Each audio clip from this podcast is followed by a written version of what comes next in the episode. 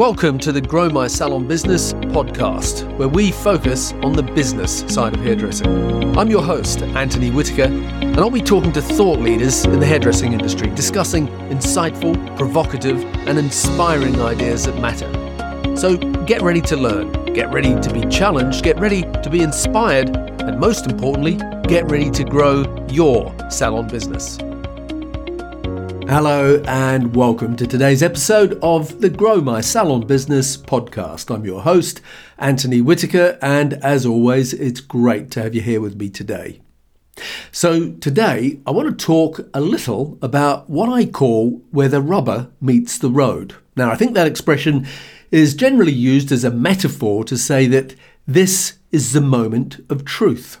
So, let me explain what I mean and the relevance that it has on you your career, or your salon. Have you ever been to a place, perhaps a hotel or maybe a restaurant, or heaven forbid, a hairdressing salon, where it was like Fawlty Towers? Now, if you're Gen Z, you might want to look up what Fawlty Towers is on YouTube. But what I'm talking about is have you ever had an experience with a business where, as a client or as a customer, that it was so bad that it was comical? Now, I'm sure that most people will know exactly what I mean. And at the time, it's not a laughing matter, and perhaps you even had a dummy spit and you left angry because what you were paying for and what you were actually getting as a client was like comparing night and day.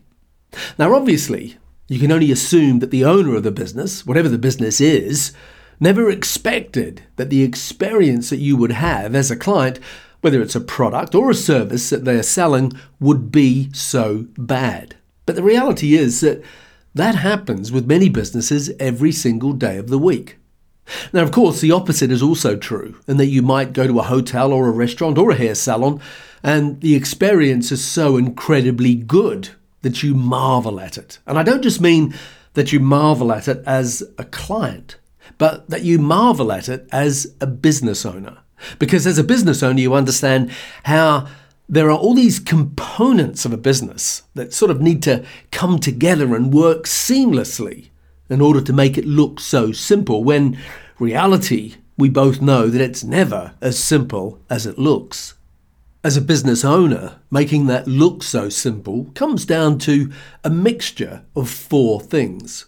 First, it's about the leader of the business. In this case, that's probably you defining the vision for how you want the business to operate. Or another way of saying that is what's the non negotiable experience that you want every client to have? Secondly, as the leader, you develop the systems needed to make sure that those processes and standards aren't just a fluke or dependent on which staff member they see on the day, but instead that they're part of a business culture that are repeated consistently. Now, let's be clear developing systems and processes so that everything isn't dependent on you having to do it probably isn't your idea of fun. But at the same time, you also recognize that not everyone has the same standards as you, and it's your business. So if you want things done a certain way, then you need to develop and put in place the systems and processes to make sure that things are done the way that you expect. And that brings us on to the third thing, and that is the business owner needs to develop or instigate a training program so that everyone on their team has a clearly defined role and understand the goals and responsibilities that they have in order to make sure that it all comes together. And then finally, the fourth step, and that is that as the leader, you understand that in order to maintain those standards, it requires your leadership and a desire to constantly improve and evolve things to the next level. And when you see those four components of a business and they're all working together in harmony, it's a beautiful thing.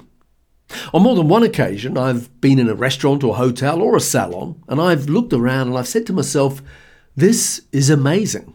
And I'm not talking about the decor, I'm talking about the sense of purpose that everyone in the business has, the sense of purpose to be the best that they can be. And that doesn't just happen by chance. In a salon environment, we typically put a lot of emphasis on two things. First is what the salon looks like, meaning the decor, the images on the walls, the logo, and the colour schemes, etc.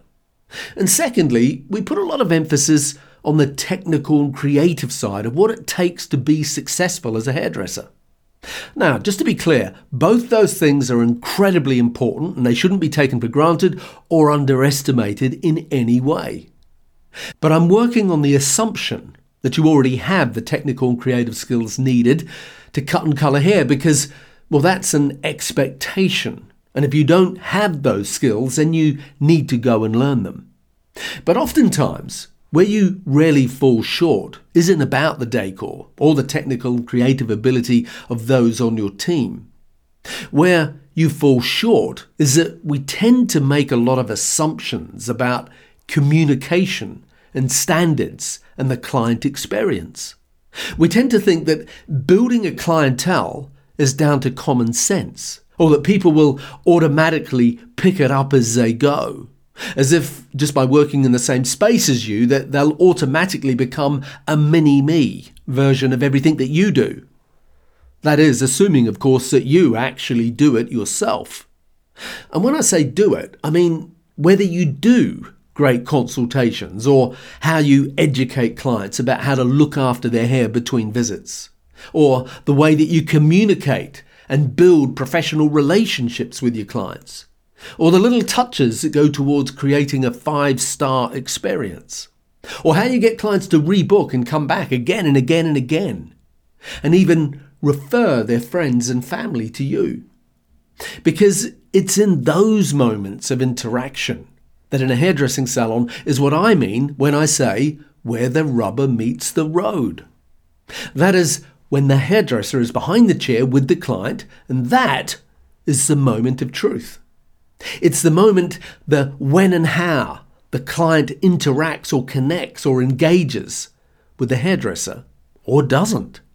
Whether it's the consultation, the listening, the questions they ask, the body language, the appearance that they have, the empathy they build with the client, the level of professionalism, and the knowledge that they have, and even right down to the words that they use. What I'm talking about is that it's essential that you have a team of people that have been well trained in the soft skills, the people skills needed to really succeed. And it's so easy to just gloss over that. But let me ask you this. Obviously, I don't know how long you've been a hairdresser whether it's 5 years, 10 years, 20, 30, or 40 years or more. But what I do know is that however long you've been doing it, that over the years you've learnt and refined your communication skills consistently to the degree where you don't even realize that you're doing it. And so the person that you've ended up being today, standing behind the chair, has developed a very different level of understanding about what it takes to succeed. And in reality, it's taken you years to become the person you are today. And that journey is never finished. And yet, you maybe think it's just your ability to do good hair, or your personality, or that it's a gift that you have. Or you simply put it down to it just comes with experience, or simply because you care more. And maybe all those things are true to some degree. But as well as that, it's because you've been taught You've had mentors, you've read books, you've attended courses, and you've adopted what's worked and you've rejected what hasn't, and you've made those skills your own. And over time, the skills that you now possess have just become a part of who you are. Whether it's how you do great consultations, or how you just know when you need to listen more, or how you need to be more professional, or how to talk to people, how to ask for and get referrals how to be more confident when educating people about what to use on their hair at home, or why they need to book their next appointment before they leave. Those communication skills have become a part of who you are. So, how do you get your team to be able to do that? How do you get that to become a standard? How do you get that to be part of your salon culture, part of the DNA of your brand? Because if a new client walks in the door of your salon, as the owner, you know that if you give that client to one stylist, that they'll give that client a great consultation. They'll listen to them, they'll make suggestions, and they'll listen some more. They'll give that client a great haircut and a colour, they'll build a professional relationship with them. The client will purchase home hair care from them. They'll have treatments and colour services, and they'll have a great salon experience. They'll rebook and they'll refer their friends, and they'll keep coming back for more. But then on the other hand, you know that there are other stylists on your team that maybe are just as competent at doing hair. But if you gave them the same client, that none of that would happen.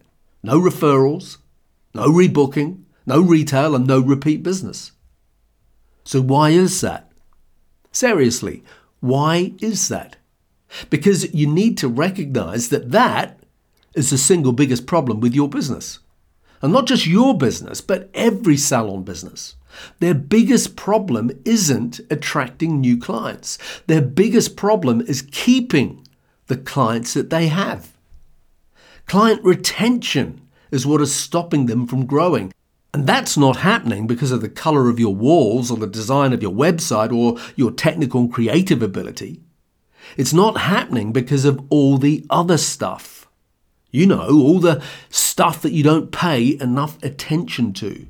Whether you call it people skills or soft skills or communication skills, it doesn't really matter what you call it, as long as you understand that it's the difference that makes a difference. It's what gives the client a great experience and causes them to bond and connect with the individual. And that explanation is so simple that in all probability you've just probably glossed over it. And that's part of the problem.